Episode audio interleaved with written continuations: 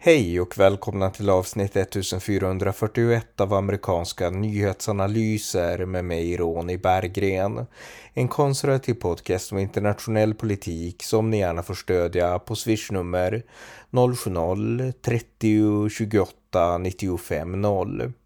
Det pågår ett mycket underbevakat inbördeskrig i Etiopien. På ena sidan står rebellgruppen TPLF, Tiger People's Liberation Front, på andra sidan den etiopiska regeringen under ledning av premiärminister Abiy Ahmed som 2019 mottog Nobels fredspris.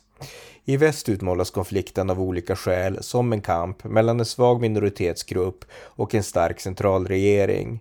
Men är detta en korrekt bild av konflikten?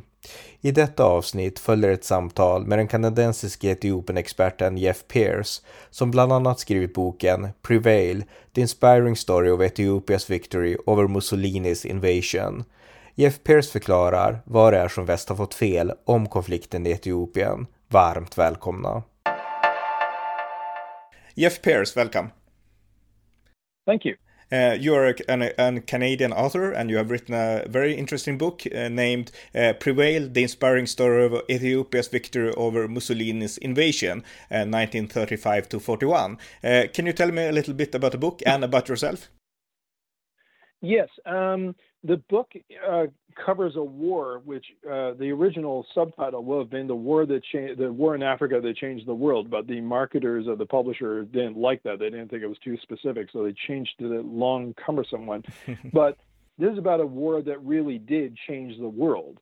Um, you had um, you had Pan African leaders who were leading the countries of independent Africa tomorrow, like Jomo Kenyatta and Kwame Nkrumah, who were uh, in 1930s London being activists for Ethiopia against Italian fascism. The Italians invaded Ethiopia in 1935, and just like today, the, our equivalent to the UN was the League of Nations, which dithered and sat on its hands and did nothing to help Ethiopia. In fact, they did um, economic sanctions about, against both Italy and Ethiopia. Guess who didn't have to care because it was Italy because it had already shipped over tons of weapons. Um, and but what was interesting was that in 1935 and 36, the entire world rose up.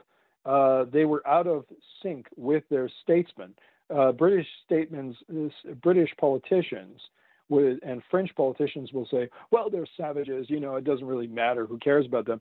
Meanwhile, thousands upon thousands of people were marching in the streets of London, Paris, American cities like Harlem. 20,000 black Americans marched on a single day alone, August 3rd, 1935, in Harlem uh, with some white allies for Ethiopia. Hmm. This was a Pan African movement. We see the roots of Pan Africanism really start in 1935, not not during the war or post-war period.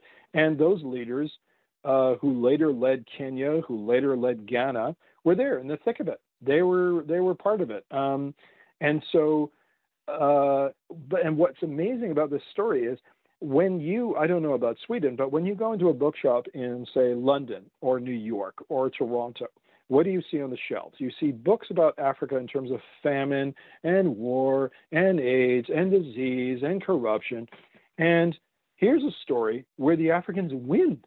They win. And the thing is, nobody understands uh, that these were important precursors to the Second World War. Hitler looked at what Mussolini was doing and getting away with and said, Oh, I can get away with this too. He literally did that. He, he saw what was happening. Mussolini said to him, said to Hitler, you know, if the League of Nations had sanctioned oil, I would have stopped my invasion dead in its tracks. I'm paraphrasing it, yeah. and I couldn't have done it. And Hitler went, "Oh, I can get away with, uh, you know, swiping the swiping these other territories," and he did.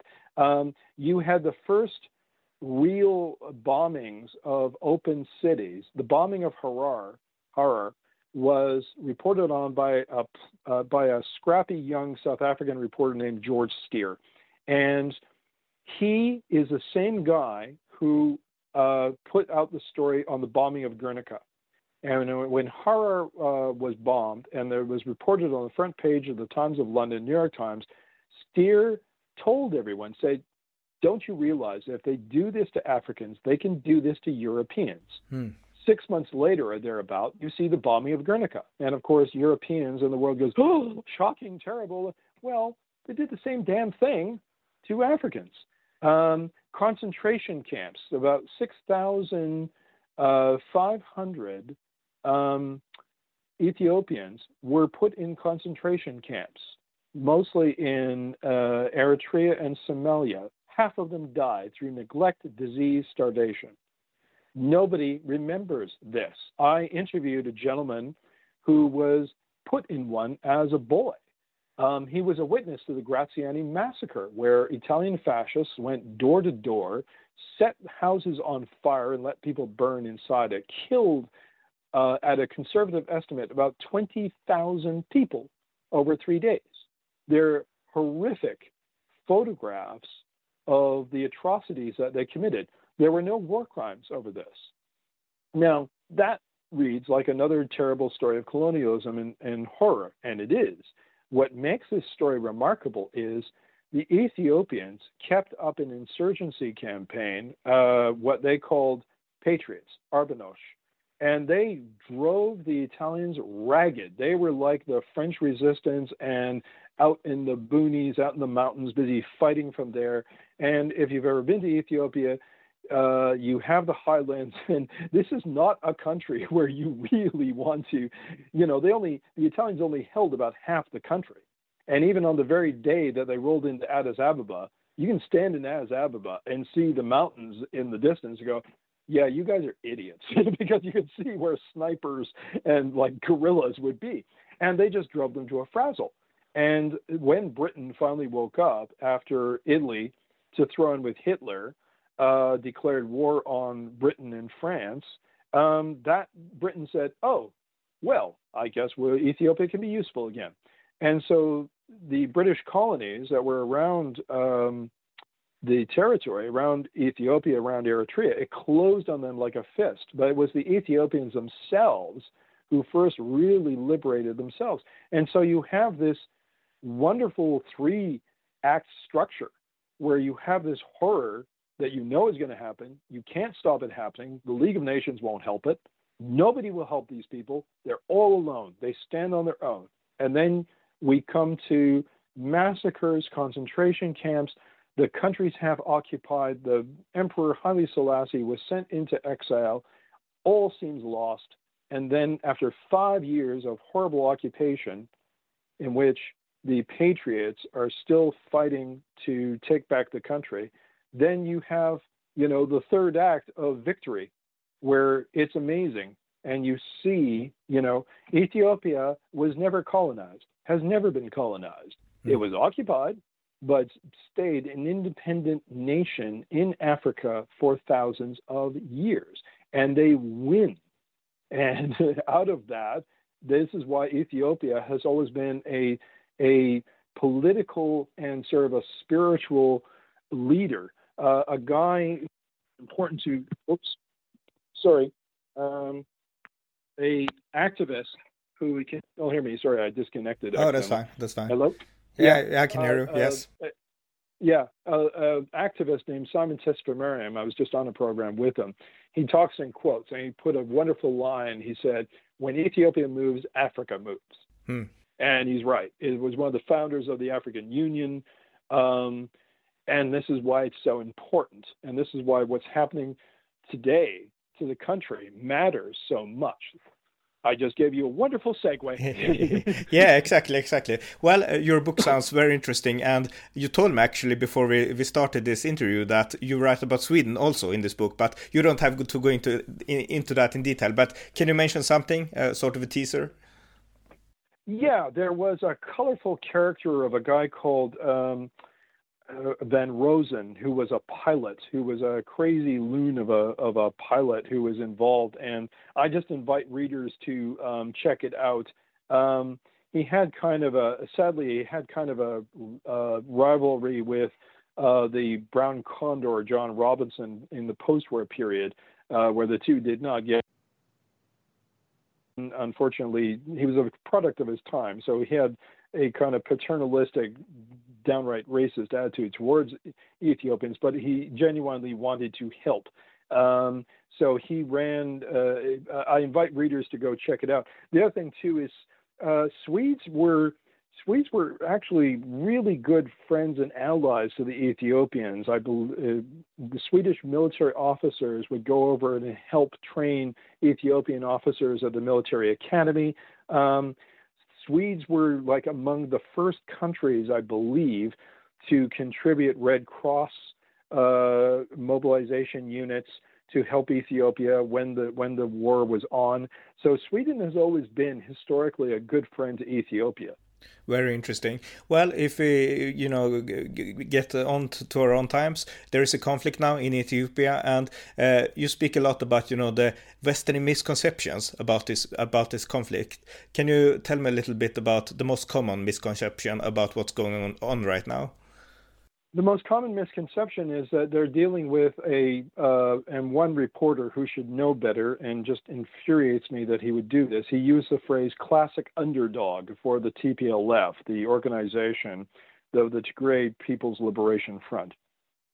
This is a terrorist organization. Imagine for a moment if you had a ISIS or Al Qaeda and they teamed up with a Russian oligarchy and they bombed the, they sent planes in the Twin Towers, and then you had the Western media think that they're on the side of justice and good and right, and they took their side and said, but they're the victims in all this. And you can go, but they did it. Now imagine if this group bragged on television that they did this yeah. and still portrayed themselves as victims. This is exactly what happened with the TPLF. What people don't understand is, be, is the TPLF ran Ethiopia for close to 30 years. Excuse me. And they were in power. They were the entity that introduced ID cards, ethnic ID cards, which is pretty much apartheid, um, where Ethiopians and millions of Ethiopians are of mixed ancestry and parentage. But you have to walk around with a stupid ID card that says you're Oromo or you're Amhara or you're Tigrayan. And, you know, they were stuck with that it was the TPLF that looted about $30 billion in aid, uh, Western aid given to them. They sent their, they sent their, uh, the children of officials to Western universities abroad and schooled them abroad. They took that money and invested it overseas. So they're like a, they're a terrorist group, but they're also like a Russian oligarchy. So when Abiy Ahmed came to power around 2018 with the Prosperity Party, they were actually invited to take part in this new coalition, and they said no. And they petulantly went off back to Tigray. And then they tried to run a regional election in defiance of the federal uh, order to not do this during COVID. Um, and of course, they came up with the usual Soviet Union style results of we got 98% vote, really. And they also said, if memory serves, they said we had X million votes, which is more than the actual population of Tigray who voted for for them into power.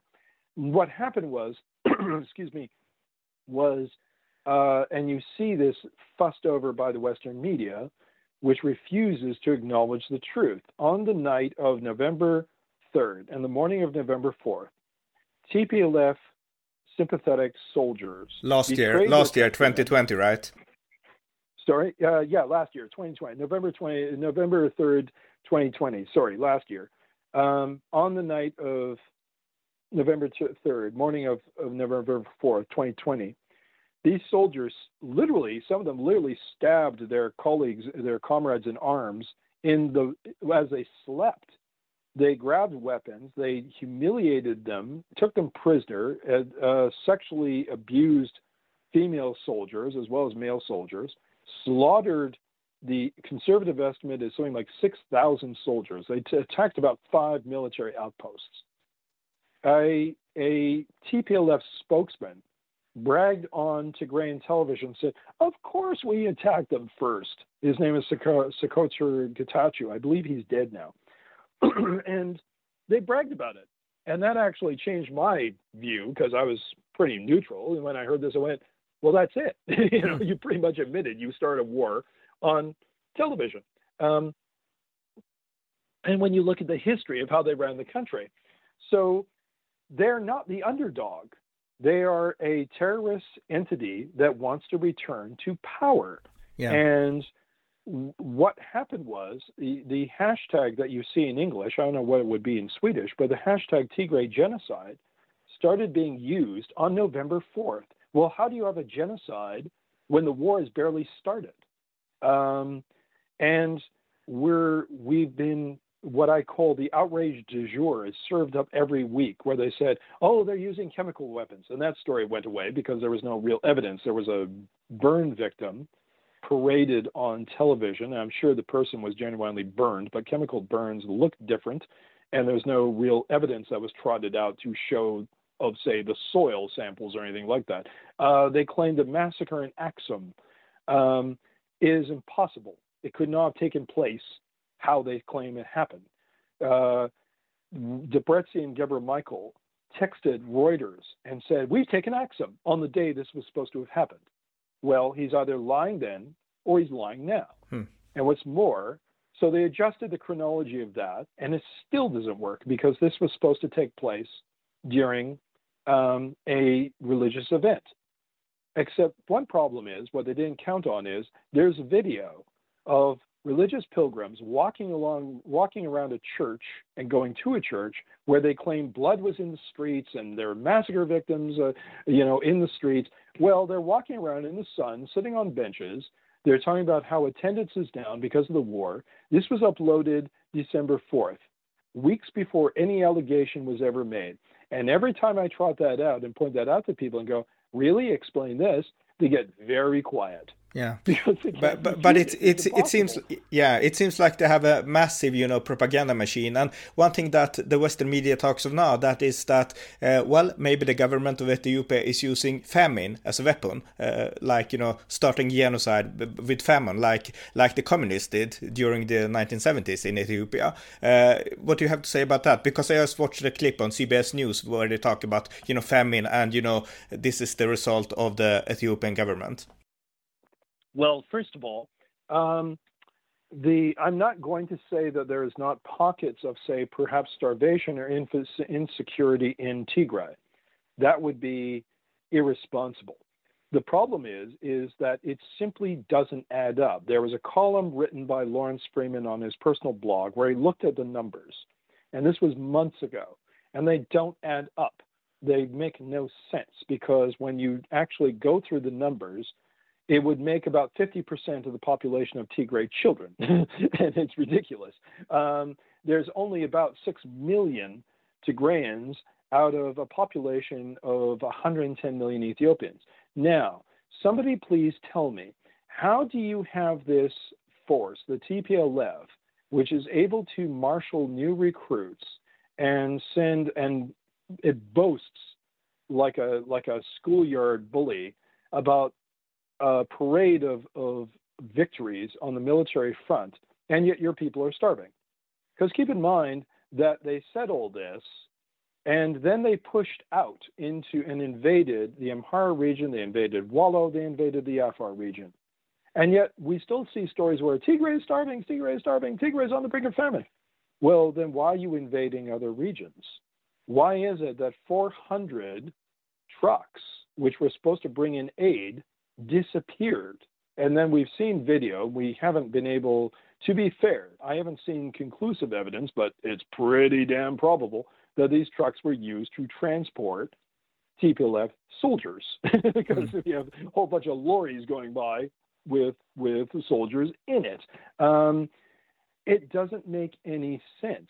They've shown video in Mekelle of prisoners, thousands of prisoners of war, which could have been photoshopped, could have been real, because of course the northern attacks they took they took a great number of prisoners of war. Okay, how did they feed them? Because these people look, you know.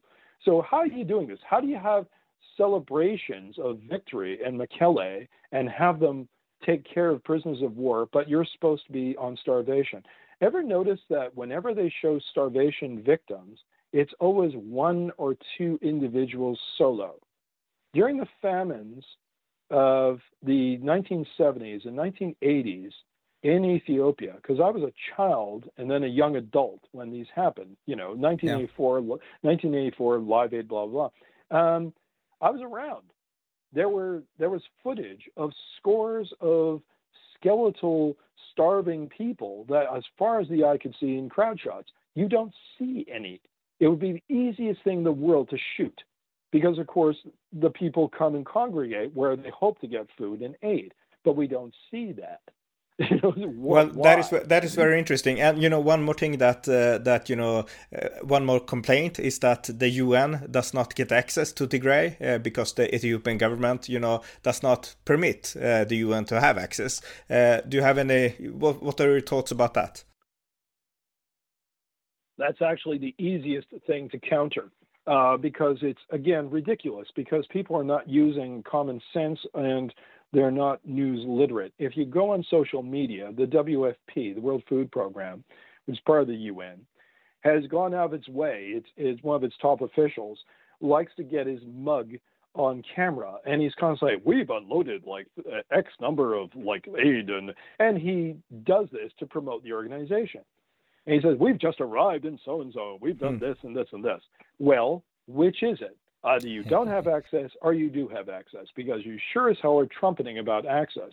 Also, keep in mind that we have already pretty much proven beyond a shadow of a doubt that the UN is colluding with TPLF in many instances. And this is dismissed as a conspiracy theory. But the thing is, I have leaked internal documents from the UN. I have people who are sources within the UN. Um, I don't know how much, excuse me, your listeners would know, but the thing is, um, Ethiopia uh, declared seven officials persona non grata and kicked them out of the country.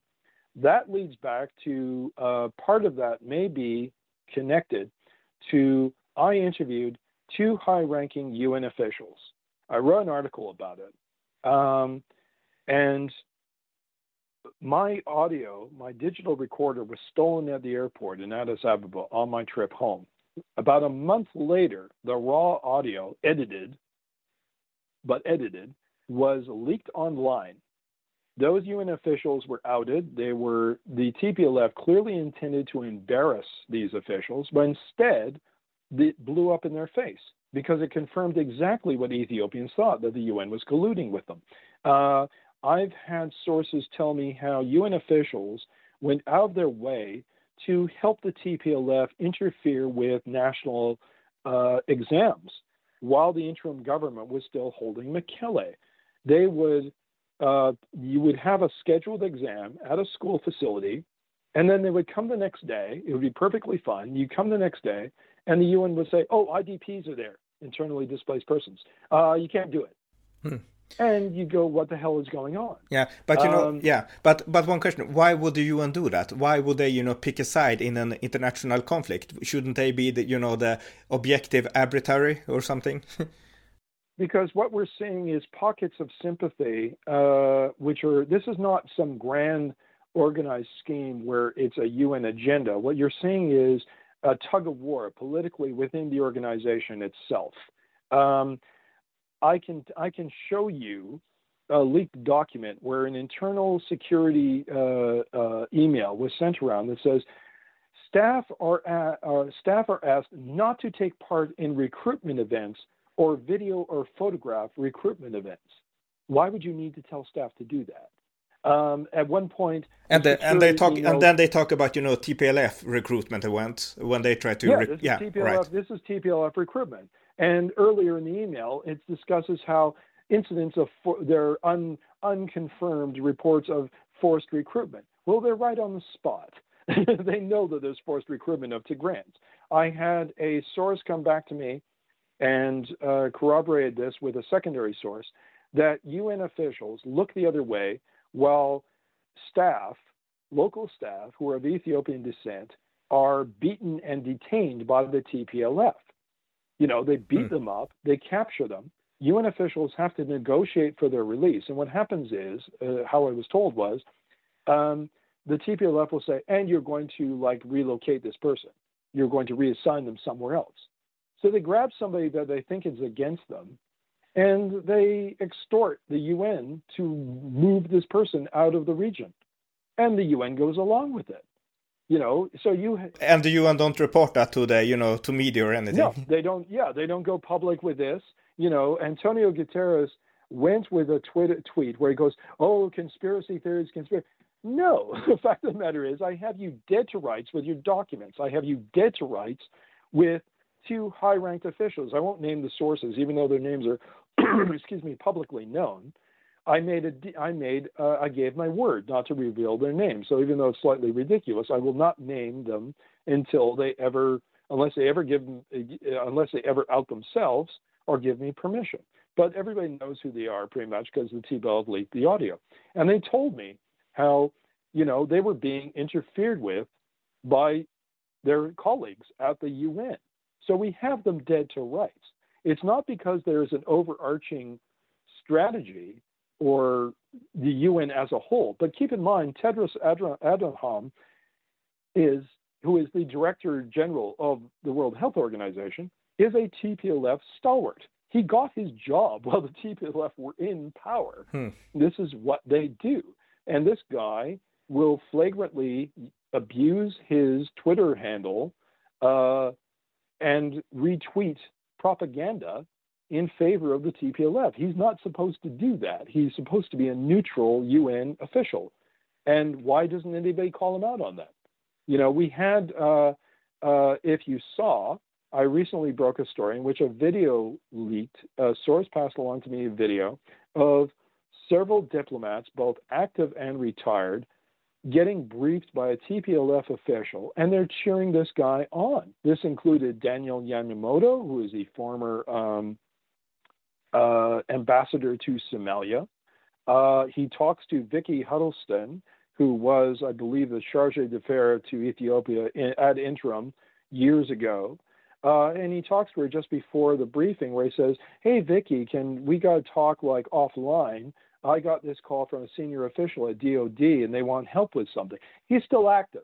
Hmm. And they're cheering him on. At one point, a uh, France's retired diplomat and writer, Stéphane Gompertz, says, I'm paraphrasing here. He says, "Well, you'd think that you know somebody would like step up and remove Abiy from power." Mm-hmm. you know, he's openly talking about coup d'état on a leaked video call. Well, among those people on that call was a person that Ethiopians know as Dr. Eleni. She is a high-ranking official of the UN.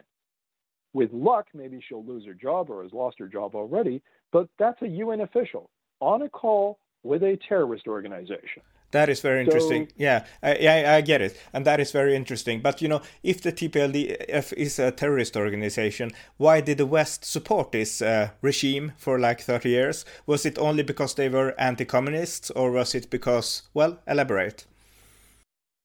It's complicated because keep in mind that uh, the TPLF emerged as the top dog. Um, with a coalition of forces uh, to push out the Derg, who were hardcore Marxists. And the best way to think of the Derg is like an African Khmer Rouge. They slaughtered mm. about half a million people.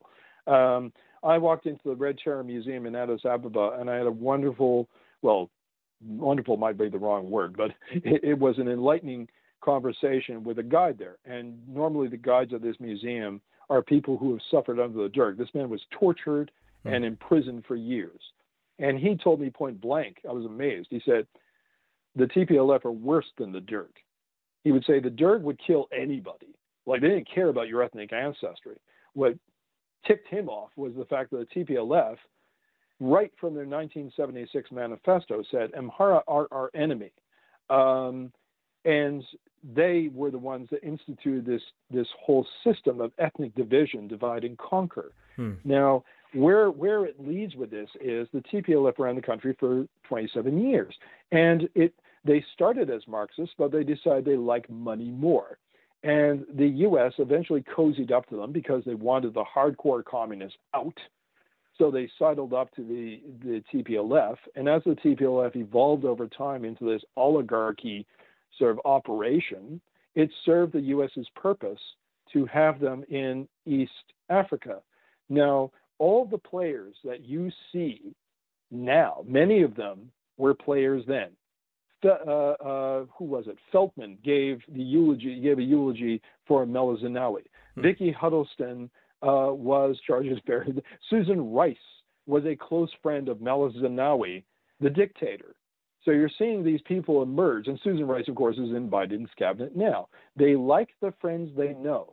Hmm. They don't like somebody who's a prime minister of the country who says, yeah, we'd like to lead the country for our own interests and put Ethiopia first, and we'll do what we like. Mm-hmm. Um, all everything is everything, and the thing is, Ethiopia is either finished or on its correct. Somebody correct me if I'm wrong, but the thing is, put together GERD, largely funded by Ethiopians themselves through small contributions, just adding up together to put forth the GERD, the Great Ethiopian Renaissance Dam. Well, Egypt doesn't like that because the source of the Nile is in Ethiopia. Well, the U.S. and the West has always found it useful to keep Egypt happy. Hmm. Uh, and Egypt keeps threatening to do something against Ethiopia because even though Egypt has plentiful resources for water, it keeps bitching and complaining about GERD, and to which Ethiopia is within its rights to say, well, excuse us, but it's our river too. you know, yeah. the source of the Nile is here. And moreover, nobody, as I always point out to people, I didn't see anybody, you know, raise this much of a ruckus when Egypt created the Aswan Dam. Egypt literally uh, forced the relocation of Abu Simbel in Sudan because they said, nope, we're going to nail this dam, which is going to flood this major area. So there's a lot of blocks, building blocks at play and moving parts of this. It just, we've talked about this amongst ourselves and go, why the hell are they doing this? Ethiopia has always been an ally to the West since the post war period. Ethiopia developed close ties with the United States. Why would you screw over your ally like this?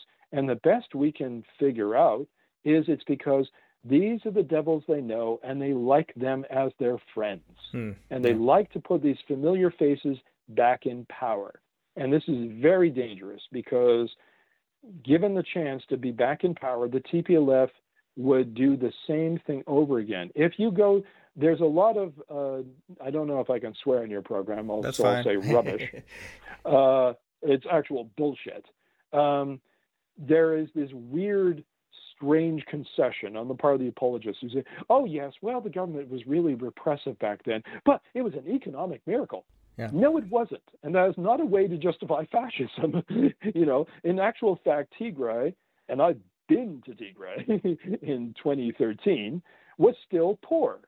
The people who were in power still kept their own people, who were supposedly their main support base, in poverty and uh, underdeveloped. Yes, they did some things, but by and large, they stole from their own people, and they're still doing it now. Yeah, that is very interesting because a lot of people believe that this is like, uh, you know, this is the oppressed, you know, small minority who is oppressed by the government, and you know, the, the TPLF are their, you know, their their civil guard, so to say, but they actually aren't. They they don't really care about the no. people of Tigray.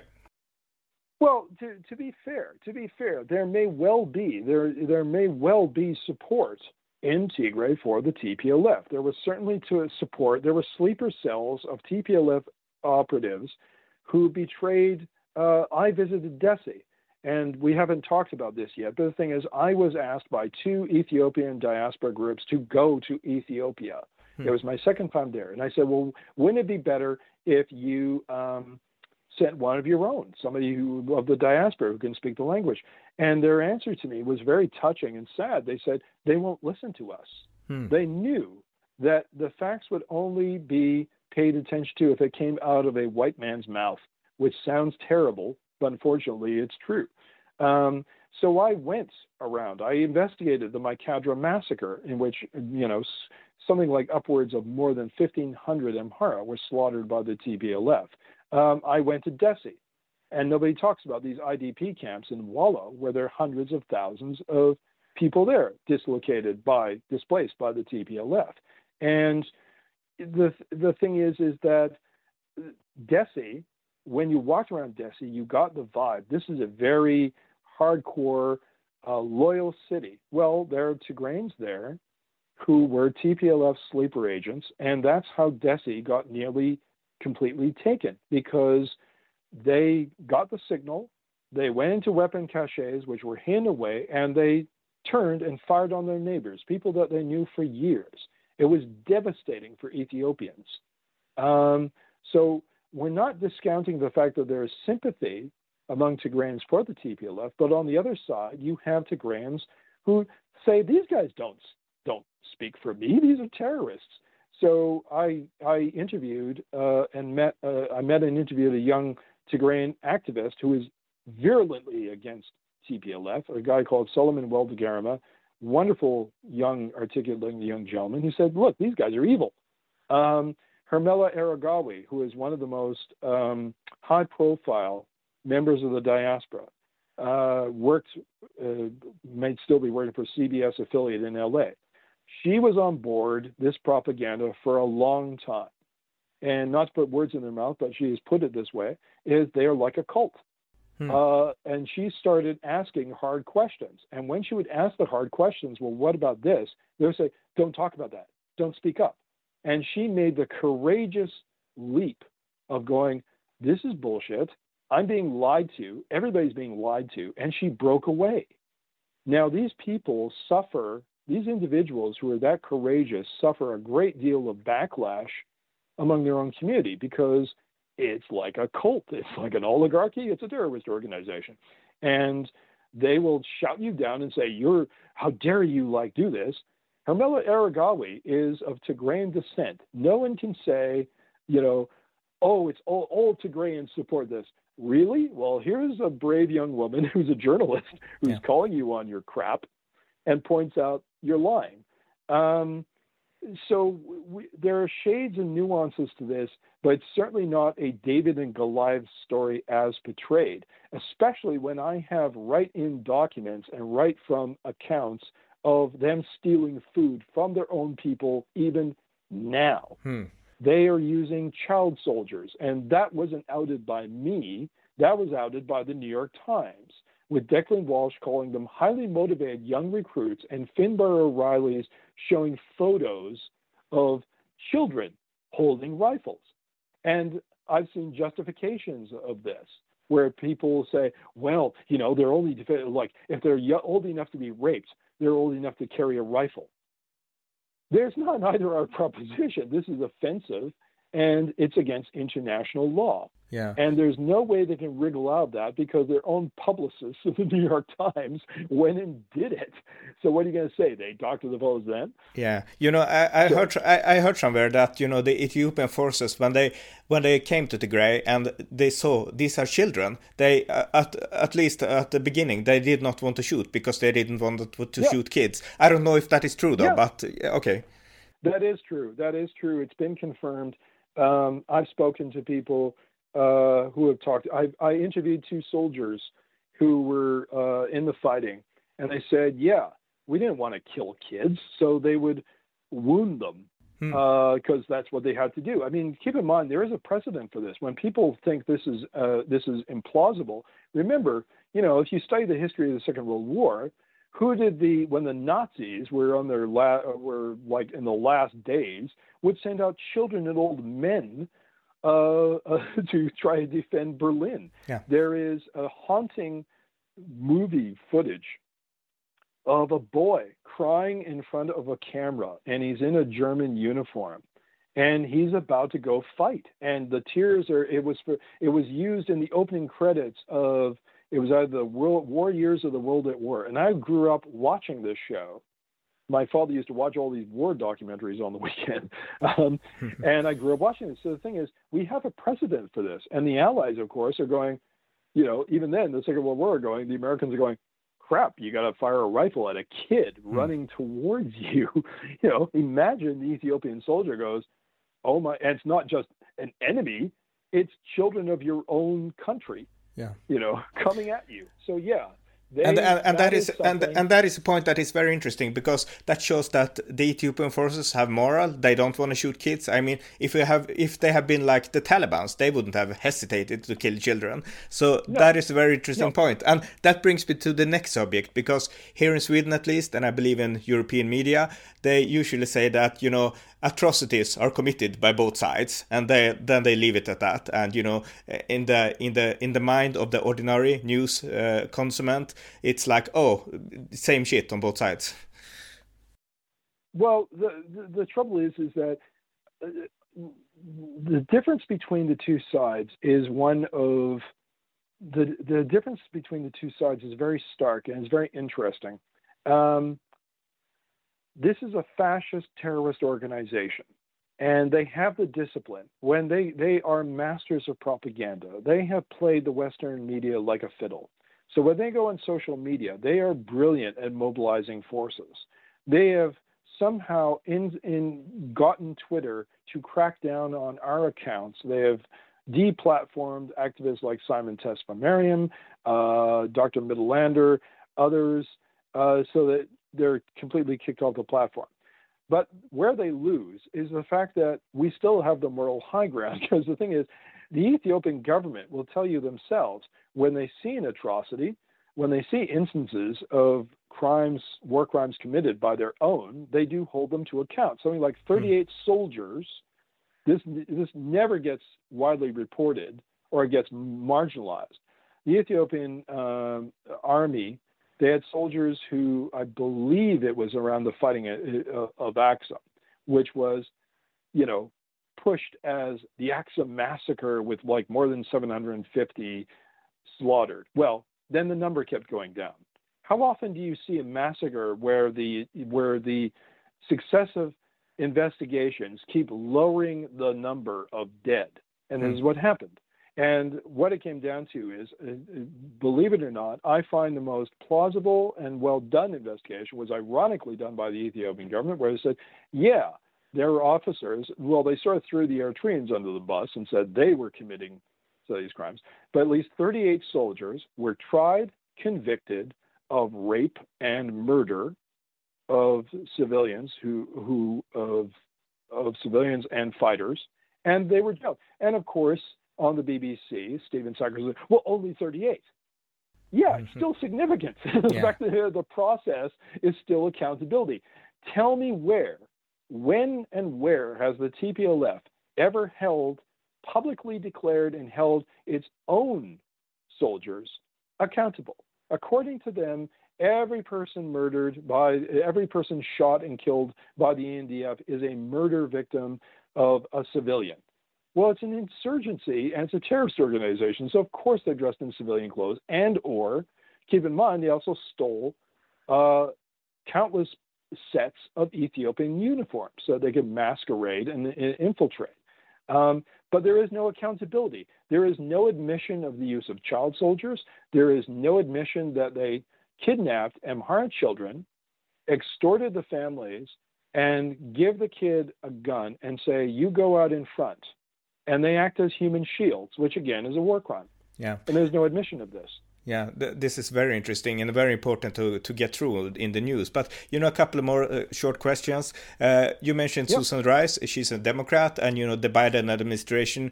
Well, it seems like they not supporting, but you know they are in bed with the TPLF. Uh, would you say? Would you think this could change if if yeah okay yes they are. But would you think this could change if you know the Republicans control the White House and you know the Congress because you know America first and you know Donald Trump and things like that? This is a little bit no. like well, no, oh. I'll tell you why. The thing is, I, I, I part company with others on my side because I'm a Canadian. Yeah. So I've lived next to this elephant all my life, of, and I'm I'm going to be 59 years old next month, and so I grew up watching the U.S. play these games in El Salvador, in Nicaragua, and you know the list goes on. Back before i was even like you know thinking and and i was a kid you know they were uh, they were upending governments in turkey and greece and you know right back to the war where they were messing around with the government of italy uh, through covert ops. Um, i've watched this nonsense all my life and the trouble is is that it goes on and on and on. Keep in mind trump is the person who, on an open call, well, he's an idiot, but he said in public what they would normally say in private, where he encouraged Egypt to bomb GERD right on a phone call. Hmm. Now, he doesn't care about Africa. He's a racist. I mean, this guy stopped. This guy has to be sued by the U.S. federal government for not renting to black people in his own buildings as a landlord. Um, Bronwyn Bruton, the of the Atlantic Council, told me something really fascinating. I believe she said it was around 2012 that she was at a meeting of assistant uh, secretaries of state, and they were told job one was to keep Africa off the desk of the president. When it comes down to it, the West and EU look at Africa as a problem that needs to be solved, not as people who should be respected. Hmm. So I know that there are many diaspora um, Ethiopians, Eritreans, Africans who feel betrayed by the Biden administration, and they should. The trouble is, is that would you get anything different? So, and they made them feel. To be fair, to, I've got to get this in. They made their feelings felt they sent a message during the midterm elections that yeah. said, oh, you're going to muck around with our homelands? Well, try staying in office. And they did, and they ousted some of them. They were a major voting bloc that should be listened to and pay attention to. But I am a Canadian. so I sit here on the sidelines and I watch the Americans do this nonsense. And one can make an argument that Republicans are the people who believe in real politics. And Democrats who are equivalent to what we have in Sweden, what you have in Sweden, what we have in Canada as left liberal people, um, prefer to think of the world as it should be. And one day the Americans will wake up and realize that national health care is not an evil, that you should actually have it, but they're idiots. Uh, so they still don't. And one day they'll realize, you know, if you stop treating this entire continent as a problem to be solved, so I don't I don't foresee great enlightenment coming to the Republicans because keep in mind there are some Republicans who are on the side of what's happening in Congress, ramming this agenda to try to punish a country that only wants to, um, you know, keep its own security. Why is it, I ask, that when you had the Twin Towers attacked, you were able to start a, two wars in Iraq and Afghanistan, and you got away with it. You said there were weapons of mass destruction, which were non existent, and you did that. You went to Afghanistan, and over 20 years, you destabilized a country, and then you pulled out and let the very enemy, one of the very enemies yeah. that, you know, was so horrible back into the country. Yeah. So so basically there will be no real difference between, you know, the Republicans and the Democrats when it comes to Ethiopia. But, you know, what my, my, my last question is, uh, uh, if this, you know, this is obviously already a civil war, but if it turns out ugly and keeps continuing and, you know, uh, Ethiopia gets destabilized, what will that mean for the rest of the world? it would be an utter disaster and i don't i hope it will not come to that i don't think it will come to that because there is this will be sorry I, I, I don't know about your time constraints but this no that's fine you know it, no talk, talk, talk, talk, talk as long as you want you know i have time no problem one of, one of the stupid one of the stupid myths that's being perpetrated and i'll have to explain this yeah um, is one of the idiosyncrasies of excuse me the um, blowing my nose here. That's fine. I'll start that again. I'll start that again for your edit in case yeah. you edit yeah. this. Um, one of the idiosyncrasies of Ethiopian studies is that a lot of the history has been written by outsiders, because of course um, the original texts were in Ge'ez, uh, the ancient language, and Amharic, and real rigorous historical scholarship didn't really start until Richard Pankhurst, the son of the activist Sylvia Pankhurst, uh, relocated to Ethiopia in the 40s. Um, and we'll still be studying Richard Pankhurst's stuff for decades to come because he wrote on everything from coins to like photography to how how the country handled medical famine, uh, how it handled medical crises like famines. He was amazing. He wrote the he wrote the um, forward for my book. Um, he go, he was given a national state funeral that's how much they loved this guy hmm. and his whole family. Um, and but what followed him was a bunch of historians who sometimes had agendas. Many of these were left left wing, even hardcore communists who picked an ethnicity that they thought was oppressed. And so they amplified what were the grumbles, some legit, many legitimate, but grumbles of certain populations. Now, the fact of the matter is, is in the great sweep of Ethiopian history, you have more than 80 ethnic groups who, more often than not, have collaborated and cooperated and competed with each other. If you look at the leaders, Johannes IV was an emperor who was of Tigrayan descent. He's the guy that decided that Amharic would be the national language of the country. Hmm. He's the guy who bequeathed to the country the tricolor, the famous colors that you see on the Ethiopian flag. That goes back to him. Hmm. You know, Haile Selassie had mixed ancestry. They say he's oh, he's the Amhara elite. His mother had Oromo roots. you know, hmm. like how do you how do you so millions are of mixed ancestry. So where I'm going with this is that one of the things they like to say, like to keep pushing is, oh, Ethiopia could break apart like any like Yugoslavia. Yeah. No, because it can't. Because the people are intermixed to the point where some could go, well, I can barely tell which part of my family is Gurage, which part is Oromo, which part is Afar. Hmm. The Afars, for instance, are the most innocent, arguably the most innocent victims of this. They've had their region invaded. You can't chalk them up to, ooh, the Amhara elite. They ain't the Amhara elite. They're minding their own business. And the TPLF invaded their region. And they are fiercely, the Afar are fiercely independent yet loyal to Ethiopia. Over the centuries, you have a cohesiveness which outsiders do not understand. There is, Ethi- Ethiopians were sending diplomats to the West from 1306 you know, hmm. onwards.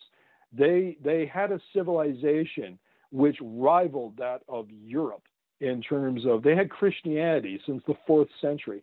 These people do have a cohesiveness. So the the idea that it would fall apart is unimaginable to millions of Ethiopians. And I don't think that's going to happen because one, it would be it, it, it would be absurd just if you look at the numbers. 6% of a population of 110 million.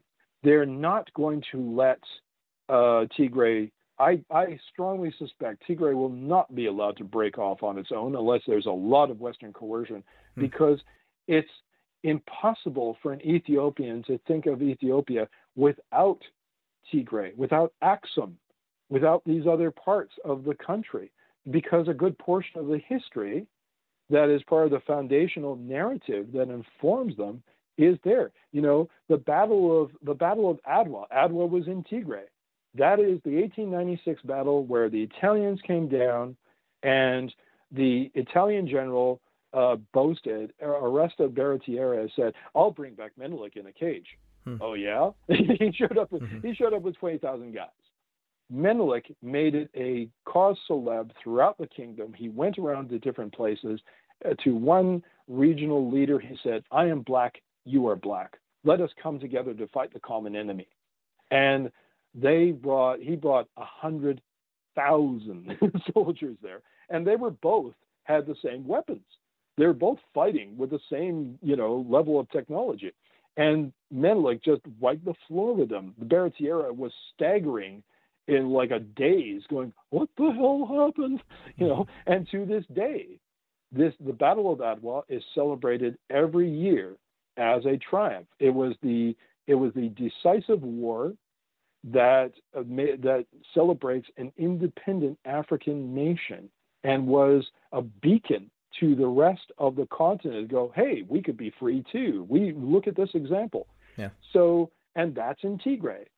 It wasn't, and now the the the farce of this is is now the revisionist historians of the TPLF want to say, oh, it was fought exclusively by Tigrayans and Menelik hid in a cave, except that we know by the hour, virtually by the hour, where Menelik was at the battle, and the army was this coalition of regional forces that came together. Ras Makonnen, the father of Haile Selassie, fought at uh, fought at the Battle of Adwa. Ras Alula, who was Tigrayan, was fiercely like on the side of, of like Johannes, who was his who was his leader before him, was fiercely on the side of Ethiopia. Hmm. So you know, you have this. Tigrayans also think of themselves. Many Tigrayans also think of themselves as Ethiopian. So Tigray ain't going anywhere soon. But what we can imagine is a Tigray without the TPLF. Yeah. So left so to their so own, left to their own, left left to their, just to finish the thing, left their own devices. If people would just keep their damn mitts off of Ethiopia, Ethiopia would solve this for itself, which is all it's asking for. So Sorry, so- go ahead. Yeah, that's fine. Uh, So, so all this talk about you know this ethnic conflict is an invention by left-wing academics and the TPLF, basically. Yeah, yeah. I wrote I wrote an, an entire column on this because what I noticed was there's a remark, and it always resonates with me. There was an explorer called Wilfred Thesiger. He's becoming obscure now because people get old. People, younger people, don't know who he was. This is the guy who explored the empty quarter. Um, he was like one of the last guys around the 1940s and 50s who could go out and explore these areas of the world that just nobody went to, like the empty quarter of the desert in the Middle East. Uh, he hung out with the marsh Arabs of Iraq. Yeah. Um, he went to places nobody would go to. Amazing guy. Well, he grew up in Ethiopia. He was born in a hut because the British delegation didn't have, you know, anything like a building at that time. And this was, he thought of it as his country as well. And Haile Selassie even said, you know, this is your country. Um, well, he, after the Derg came to power, he went to a British, he said to a British ambassador who introduced Marxism to the country, to the students. Was it American? Was it Chinese or Russian agents? And the ambassador said there was no need. Marxism was introduced by American and Western university professors. Hmm.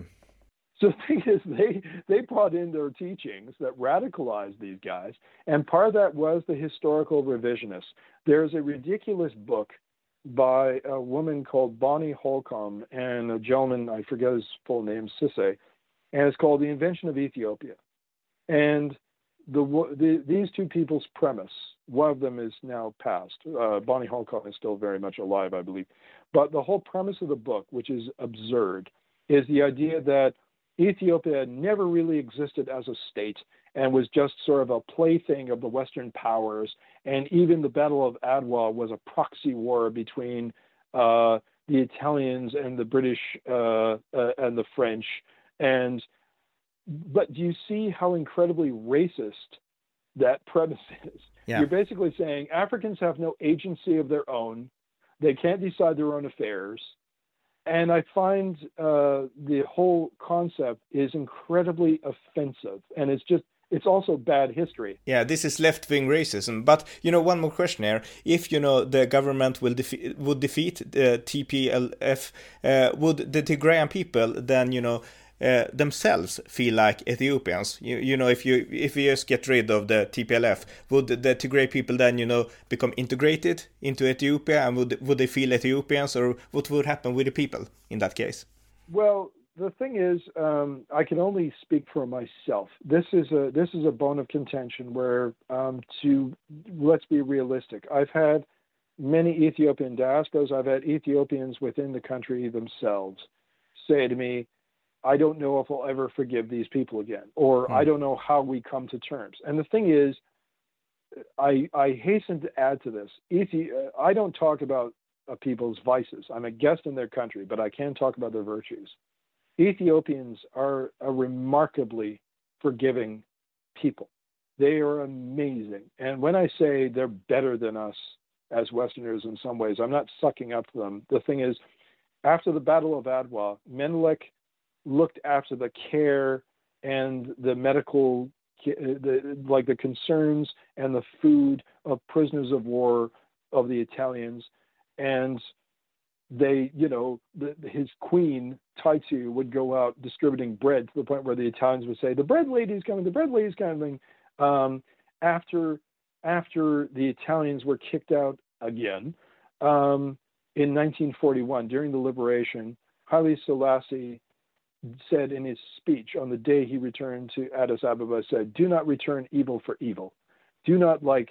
I'm paraphrasing this part. Do not perpetrate crimes on the enemy that they did to us. Let them go out the way they came, and eventually we can make them friends again. Eventually they will be friends again. It's not in their nature to be, you know, vicious like that.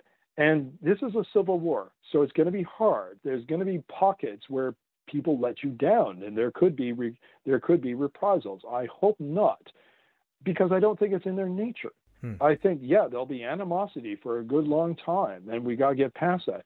But I myself have um, because I went from writing about this to being radicalized by this in my own way and becoming an activist. And I've always pushed for the fact of if you want to repair the damage, start with education. Start with fixing the books. Hmm. Start with putting out a textbook, which I would be glad to help with. And they, and it's not me being, you know, white savior in terms of saying, "I'll do this for you." There's perfectly qualified, wonderful uh, Ethiopian historians but we should be helping to put together a textbook. But uh, the TPLF had guided the education system. And I've spoken to young people who said, I don't know my own history because they wouldn't teach us history.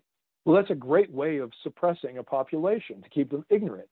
So the thing is, you had historians at the university, but unless you were getting this at a high school level, a middle school level, what are you getting? So we need a textbook that say, that tells the truth, and the truth is that all the different peoples collaborated, cooperated with each other, and I can back this up with precedent. I can back this up with the facts.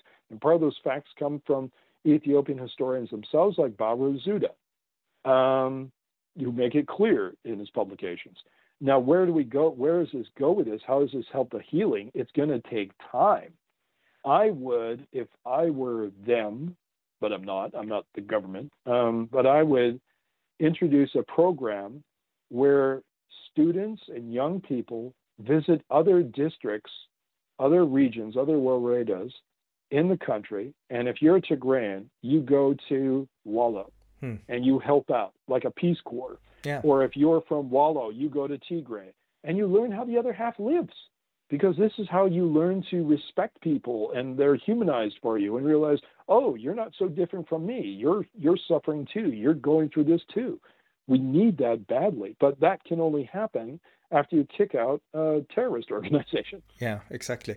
Well, uh, this was a fantastic conversation, and I think we're going to end now. But one more thing, you know, uh, the you, one last question, if you have uh, one minute, yeah. only one minute, yeah. Uh, the, the, Ethiopian Prime Minister uh, Abiy Ahmed, he got the Nobel Peace Prize in 2019, and that is sort of a Swedish prize. It's um, you know uh, they award it in yep. Norway, but it's it's yep. in Sweden really, and the last couple of days, a lot of people have said, you know, he shouldn't have had that prize, and you know, we should take it back and things like that. And uh, to me, this is a way to say that okay, you can get the Nobel Peace Prize, but you know, in in but by receiving it, you are also you you also get at, attached to uh you know to a leech to a leech to our you know to our conditions. Uh, is that how you see you know the Nobel Peace Prize?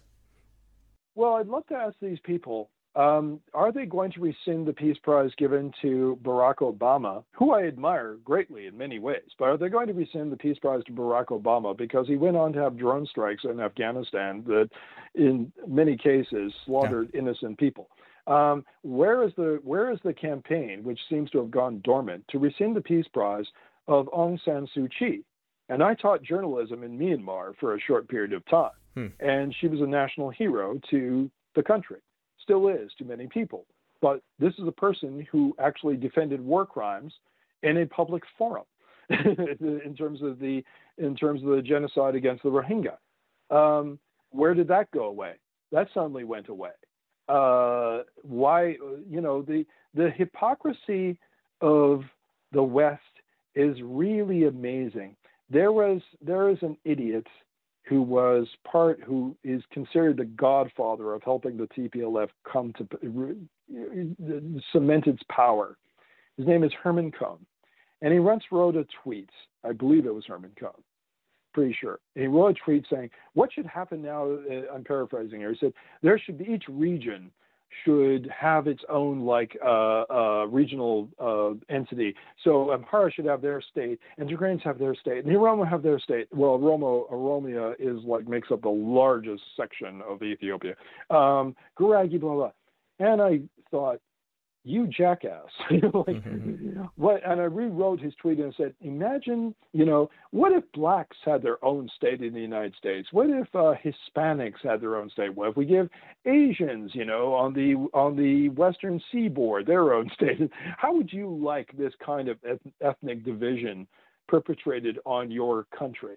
Yeah. Anything you do, and how this ties in with the Nobel Prize is, you can test the logic and the legitimacy of a premise perpetrated against Africa by replacing the words Ethiopia or Nigeria or Liberia, whatever you like, with US, France, Sweden, and then see how much you can stomach the premise after after you replace the words with your own prime minister, your own leaders. Gee, that sounds kind of ridiculous. Yeah. yeah, it does when it applies to you. So why don't you think it through when it comes to African countries? you know? very, very, good point. Well, I want to thank you. Thanks a lot, Jeff, for taking time. This was a fantastic conversation. So thank you. Thank you. Det var avsnitt 1441 av amerikanska nyhetsanalyser.